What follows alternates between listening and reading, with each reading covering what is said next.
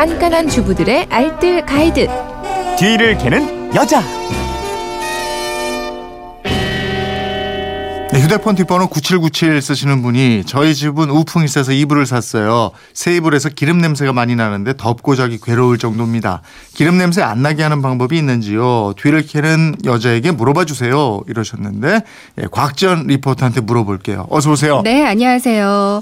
가끔 보면 이불 새로 사서 이거 새 거라고 그냥 덮고 주무시는 분들 있으세요. 새 이불 근데 알고 보면 굉장히 지저분할 수 네. 있습니다.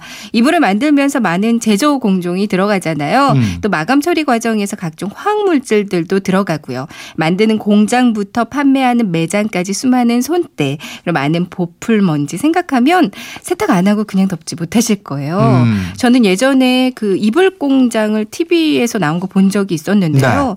뭐다 그런 건 아니겠지만 운반하고 다룰 때 보니까 그 먼지 투성이의 그 더러운 표면 위를 막 음. 이불로 쓸고 다니더라고요. 네. 저도 그래서 그 다음부터는 무조건 새로 사면 세탁을 합니다. 음, 새 이불에서 나는 기름 냄새. 이거는 화학 처리 때문에 그런 거죠? 네, 맞아요.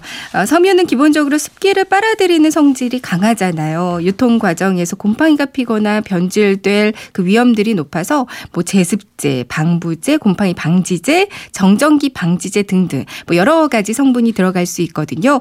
이런 화학 약품들 때문에 새 이불에서 기름 냄새, 그러니까 석유 냄새가 날 수 있어요. 네. 연약하고 민감한 피부는 이런 성분들이 뭐 가려움증, 피부 발진 이런 것들을 일으킬 수 있다고 합니다. 음. 근데 세탁하면 더러운 먼지는 제거가 되는데요. 이런 기름 냄새는 한두 번 세탁한다고 해도 안 없어지는 경우가 좀 음. 많이 있어요. 집에서 세탁하는 걸로 안 되면 세탁소에 맡깁니까? 네, 뭐 세탁소에 맡기셔도 되지만요. 네. 집에서는 간단히 식초 사용하셔도 좋거든요. 네. 그러니까 이불을 담글 만한 큰 대야나 아니면 욕조에 물을 받고요. 그 물에다가 식초를 조금 풀어줍니다. 이 식초물에 이불을 이제 한 반나절쯤 담가주시면 되거든요.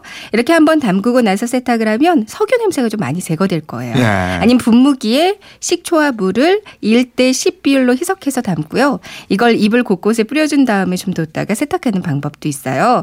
세탁하고 헹굴 때 그 섬유유연제 넣는 통 있잖아요. 네. 거기 냄새 제거한다고 섬유유연제 듬뿍 넣지 마시고요. 여기다가 식초를 대신 넣는 거예요. 음. 예, 섬유유연제 넣는 양만큼 식초를 넣고요. 마지막 헹굼하면 되겠고요. 식초가 아니라면 레몬즙이나 소주를 이용하는 방법도 있습니다.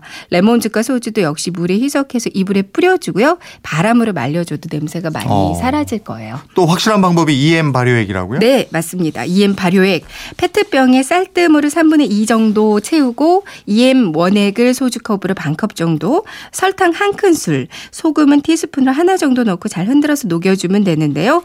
이 상태로 따뜻한 곳에서 발효시키면 1, 2주쯤 있으면 완성이 돼요. 네. 중간에 가스가 나오니까 페트병이 빵빵해지면 이렇게 한 번씩 뚜껑을 열고 가스 빼주시면 되고요. 근데 이 EM 발효액은 집안 청소나 냄새 제거하는데 참 유용하잖아요. 네, 정말 유용하죠. 근데 새 이불에서 냄새 날 때도요. 이거 분무기에 넣고 이불 곳곳에 뿌려주세요. 그리고 시간이 지나서 세탁 한번 해주시면 되거든요. 수시로 발효액 뿌려주면 정말 신기하게도 냄새가 안 납니다. 새 이불뿐만 아니라 평소에 냄새 나는 이불 속통 있어요. 어. 여기다가 뿌려줘도 정말 신세계일 아? 거예요. 냄새 가 싹 제거됩니다. 알겠습니다. 지금까지 뒤를 캐는 여자 곽지연 리포터였습니다. 고맙습니다. 네, 고맙습니다.